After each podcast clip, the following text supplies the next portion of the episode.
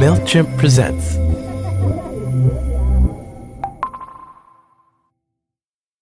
Now it's recording. There we go. Okay, it's actually recording. Quick question. In terms of words that I use, what is the rating? I mean, not that I'm going to drop F-bombs every two seconds, but just... I want you to meet Sarah Parkak. Okay. She's an archaeology professor who studies ancient Egypt, but she's also an adventurer who sometimes uses salty language. And she's a sci-fi fan who really, really loves Indiana Jones, especially the movie Raiders of the Lost Ark. That movie, I mean, I probably saw it a couple times a year growing up. Every archaeologist who's in their forties, fifties, and older grew up being inspired by that movie. Sarah leans into the Indiana Jones thing hard. She even references Indy in her Twitter handle, which is Indy from Space. Among archaeologists, she's kind of a big deal. She was one of the first TED Fellows, and this year she won a prestigious Guggenheim Fellowship. And it's all thanks to rocket ships. I am an archaeologist, an Egyptologist, and I specialize in using satellite imagery um, to help map ancient landscapes. Hi, I'm Annalee Newitz, and on today's episode of Deep Futures, Sarah's going to tell us about space archaeology. She uses satellites to uncover ancient cities buried by the sands of time, just like Indiana Jones did. She'll tell us about one amazing discovery and what ancient Egyptian cities tell us about how we can make our cities thrive in the future.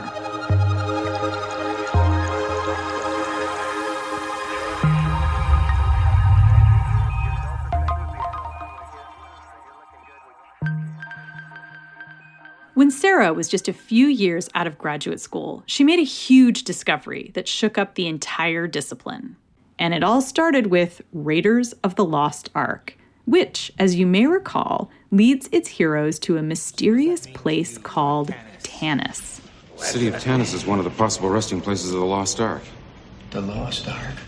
Tanis is uh, an ancient Egyptian city that I have been interested in ever since I was a young child, of course, because of Indiana Jones. You know, I'm a child of the eighties, grew up um, every Friday night. There would be pizza, and we'd get to actually go to a video store and pick out a video.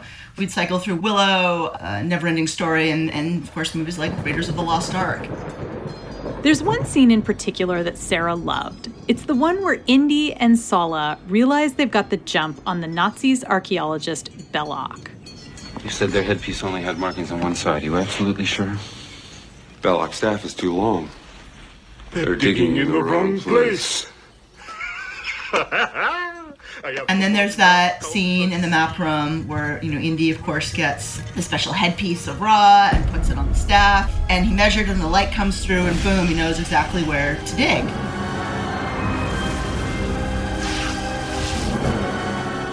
And that just seared itself on my brain in a very sort of deep and sacred space.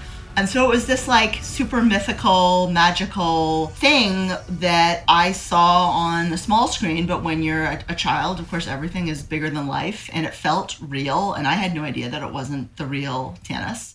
The real Tanis is in northern Egypt. And archaeologists have known about it for more than a century. Well, sort of.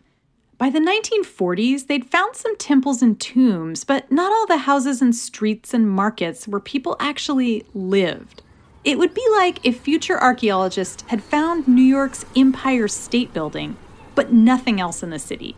They would have no context, no sense of how big the city had been, no idea how people lived and worked there.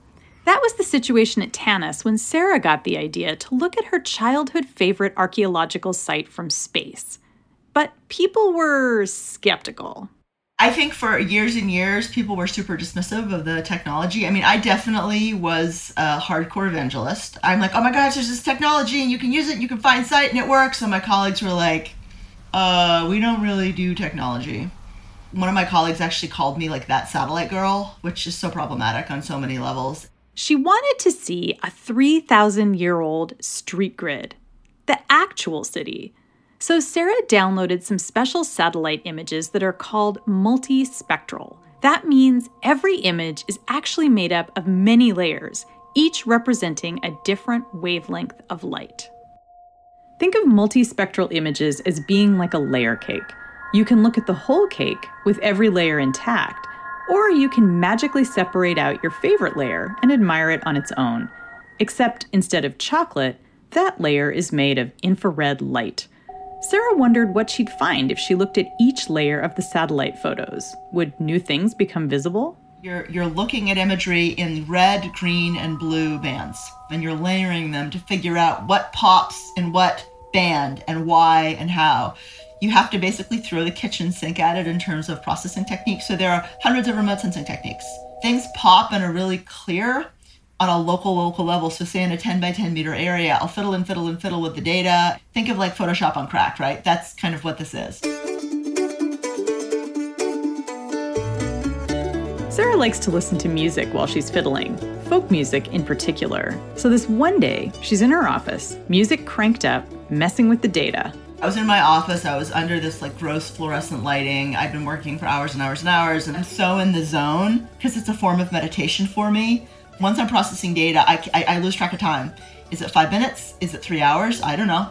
I'm in the zone and I'm listening to music and I'm just like, gotta get it right, gotta get it right. And, I, and now looking at the low resolution, multispectral imagery, you couldn't really see much, maybe hints of lines, but when we merged the high resolution imagery and the lower resolution imagery together, the whole city outline just popped out, like instantly. And it was it was a shock to my eyes because I went from not being able to see anything to being able to see everything. You could see clear phases of construction. You could see clear elite housing. You could see very large buildings that looked like police barracks or administrative buildings. Um, and it just, it was overwhelming to my senses. And I sort of like, I had to take a moment to let it all sink in because it was pretty um, like, whoa. You don't get moments like this very much in terms of data processing. It was Sarah's Indiana Jones moment. She'd literally found the lost city of Tanis. For over a hundred years, archaeologists had been digging in the wrong place.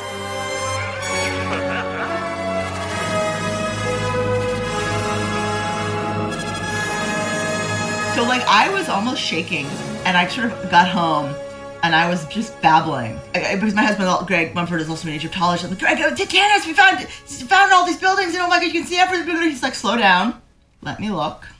The cool part is going to be when we really start looking at the data. Like, this is nice, but we have a lot of work to do. I'm like, okay, you're right, you're right.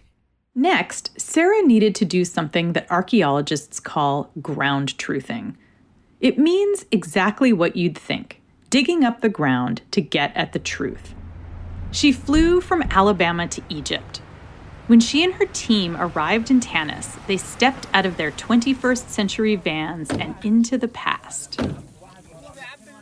They joined a team of French archaeologists who were already digging, and they agreed to excavate a structure that Sarah had seen from space. It was time to test her theory. And there was about an eighty to eighty-five percent correlation between what we were seeing on the satellite imagery and what we found in the ground. Sarah was following in Indy's footsteps, only she wasn't looking for treasure.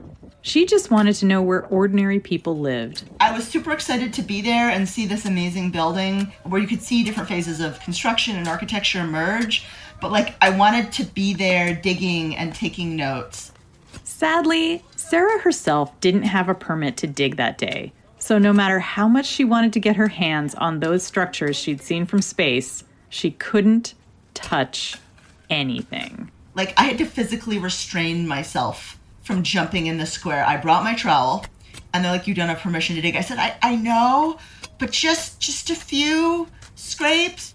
It was physical pain not being able to excavate. So it was mixed, mixed emotions.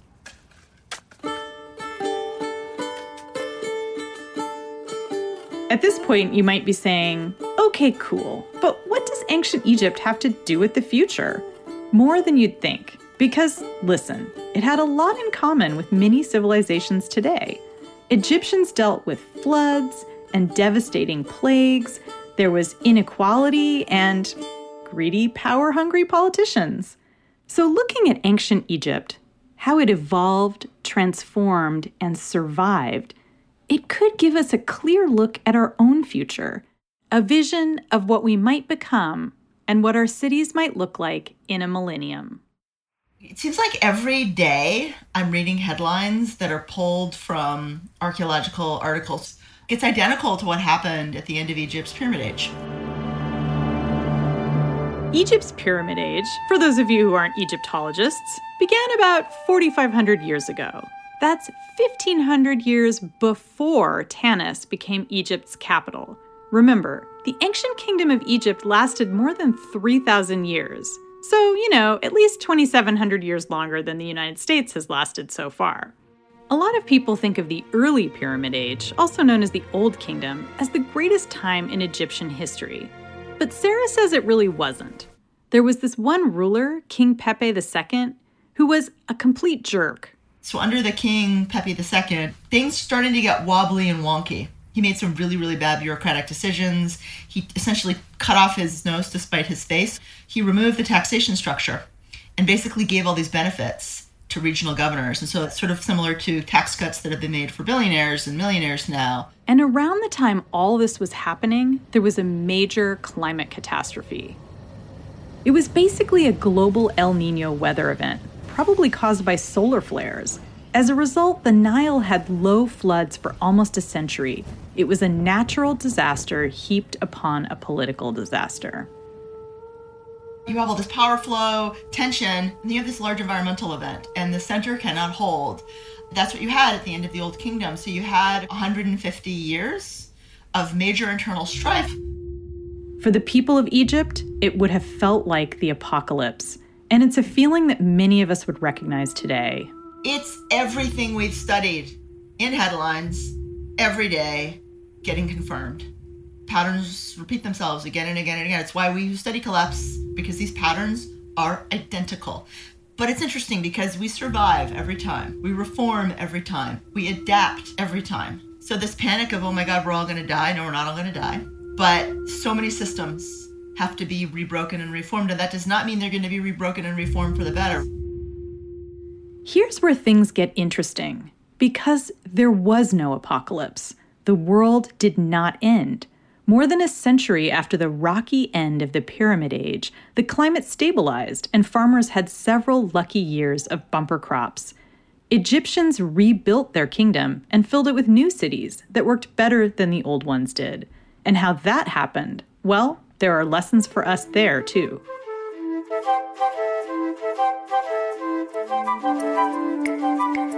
The capital of this revitalized nation was a brand new city called Itjtawy, about one hundred ninety kilometers south of Tanis, on the banks of the Nile. Roughly twenty-five thousand people lived there, which was a lot for the ancient world, and many of them had what we'd think of today as middle-class jobs. They were merchants, scribes, bureaucrats, artisans, and musicians. And those artists were important. Sarah said most of Egypt's great literary works were likely written at Itjtawy. Though it was far from perfect, the city of Itjtawy was also relatively egalitarian, and that's what helped the city to survive. There would have been a servant class, but for the most part, you know, it was a pretty, I guess, equal, equal city. So that's interesting. So you have income equality of sorts. You have lots of artisans, and you, we know this even because for, for middle-class individuals that had tombs, Um, their coffins were still beautiful. Their goods were still beautiful. Everyone had access to something. And the result, as a result, it lasted for hundreds of years. A major reason for Itjtawy's success, other than climate, was political. Its leaders weren't like King Pepi the Second, who had rigged the taxation structure back in the Pyramid Age. They were careful with their resources. If your granaries are full, you can send expeditions abroad. Your farmers are happy because they're well-fed. Um, you can support your artisans. And your middle class is able to be stable. And in times of hardship, Itjtawy's leaders were judicious about making sure those same resources were distributed equally. Each governor would have taken care of the people in his area. You know, you want to have food, you, you want to make sure it's rationed, right? Because you don't want to have strife. You don't want to have that loss of control or collapse. I'm sure governors sent grain to other provinces in need. I'm sure they did. Okay, to recap, over four thousand years ago, Egypt faced many of the same problems we're dealing with today. Political unrest, inequality, climate change. But instead of collapsing, Egypt's Middle Kingdom rebooted with cities like Itjtawy. What if we applied some of the lessons of ancient Egypt to our cities today?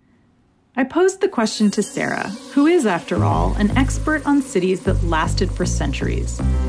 I told her to imagine stepping out of a time machine into a hypothetical city a thousand years in the future. A thriving, healthy city like Itjtawy that had learned from the mistakes of the past. I hope that we will get to a point in the future where cities are virtually indistinguishable from nature. I think we're hearing birds, more bird songs, because there's this idea of, of us coexisting more with nature. Our roofs are like intertwined vines that all absorb water. And so there's this lack of reliance on utilities. We have no plastic. Everything is biodegradable. Everything is natural. And it's beautiful, right? Because you can't necessarily distinguish the trees and the flowers from, from us. We just happen to be living there.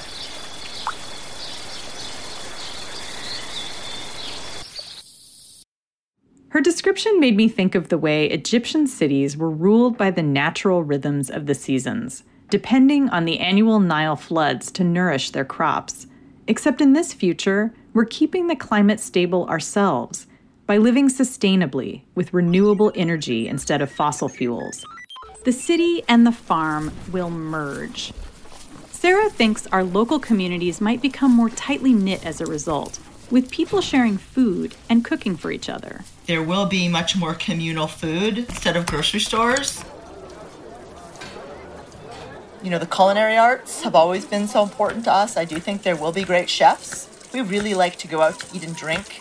It's kind of part of who we are. I think there'll still be restaurants.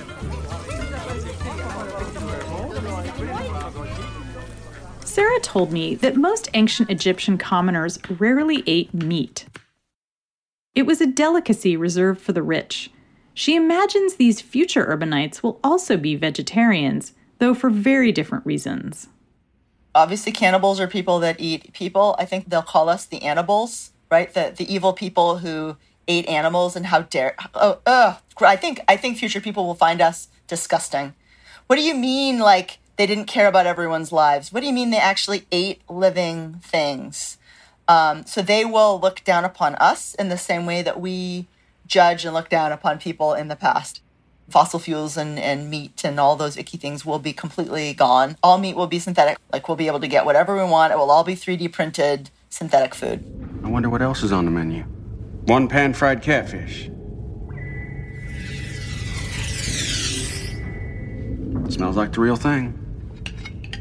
Obviously, some things will stay the same, like class divisions. Still, Sarah believes that those class divisions will have to get a lot smaller if we want our cities to last. Oligarch's gonna oligarch, and I think we'll always have an elite class. So what does that mean? I don't know, they get a, a bonus tree room, they're living above everyone else, they have their own, like, tree magic flower island, I don't know. Uh, but I think things will be more equal. I think for the most part, Um, society will have flattened out. It has to. She imagines that the city might look like the middle-class neighborhoods in Itjtawy, where there wasn't a huge gap between rich and poor. Most people will have something similar-ish, right? Bedroom, bathroom, kitchen. But I don't think we'll have things like yards anymore. We'll have nature, right? And because we will have reclaimed nature, we can spend more time in it collectively. And of course, we won't stop partying and watching sports. After we've gotten our annual Rona and flu vaccines, of course. We have to get out this competitiveness somehow, whether it's some version of like Quidditch or something, some sport of the future that hasn't even been invented yet. It definitely will involve a ball or balls of some kind. Sarah says we'll always have giant monuments like the pyramids, except they'll take the form of sports stadiums or churches or something we can't even imagine yet. That's part of who we are. We like to get together in giant, cool buildings and yell about stuff.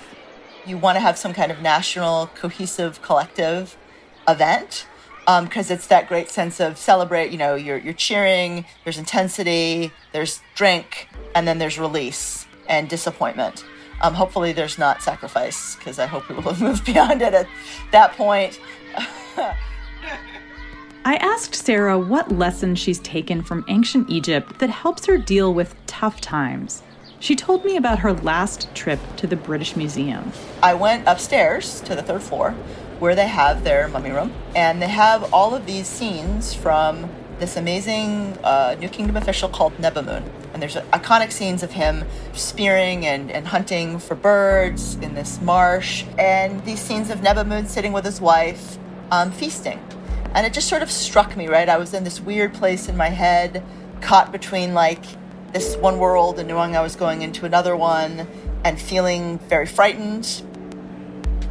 Sarah says this visit took place when the COVID pandemic was just starting to really freak people out. And there I was looking at an exact scene of this caught between two worldsness, right? Between life and death. And in spite of all this death, Egyptians were really celebrating life. You know, this is what we're celebrating. We're celebrating the gift of dance, of music, of nature, of, of communing with family. This is what's really important. This is what will last. It was a message of love. That really brought home to me why we need to think about history if we want to build a better future. Our ancestors dealt with the same problems we have, and they survived. In fact, they tried to do better. And if they did it, so can we. Thank you to Sarah Parkak. You can follow her on Twitter at Indy from Space. Her latest book is Archaeology from Space. Next time on Deep Futures, I'm talking to a curator who's using science and technology to reimagine what an art museum can be and who it's for. There was a big yellow squishy button, and when you pushed the button, it started inflating these pieces. So sometimes you would be hugged between them, you could sit in them, and they would push you off. It was so wild. You won't want to miss it. Subscribe to the podcast, and if you liked this episode, leave us a rating or a review. It helps other listeners find the show. Deep Futures is an original podcast made in partnership by Campside Media and MailChimp. The show is hosted by me, Annalee Newitz. Our associate producer is Natalia Winkleman. Research help from Callie Hitchcock. Fact-checking by Aaliyah Papes. Sound design and mixing by Mark McAdam. And our executive producers are Maya Croth and Matt Scherr. Beep, boop, boop, boop.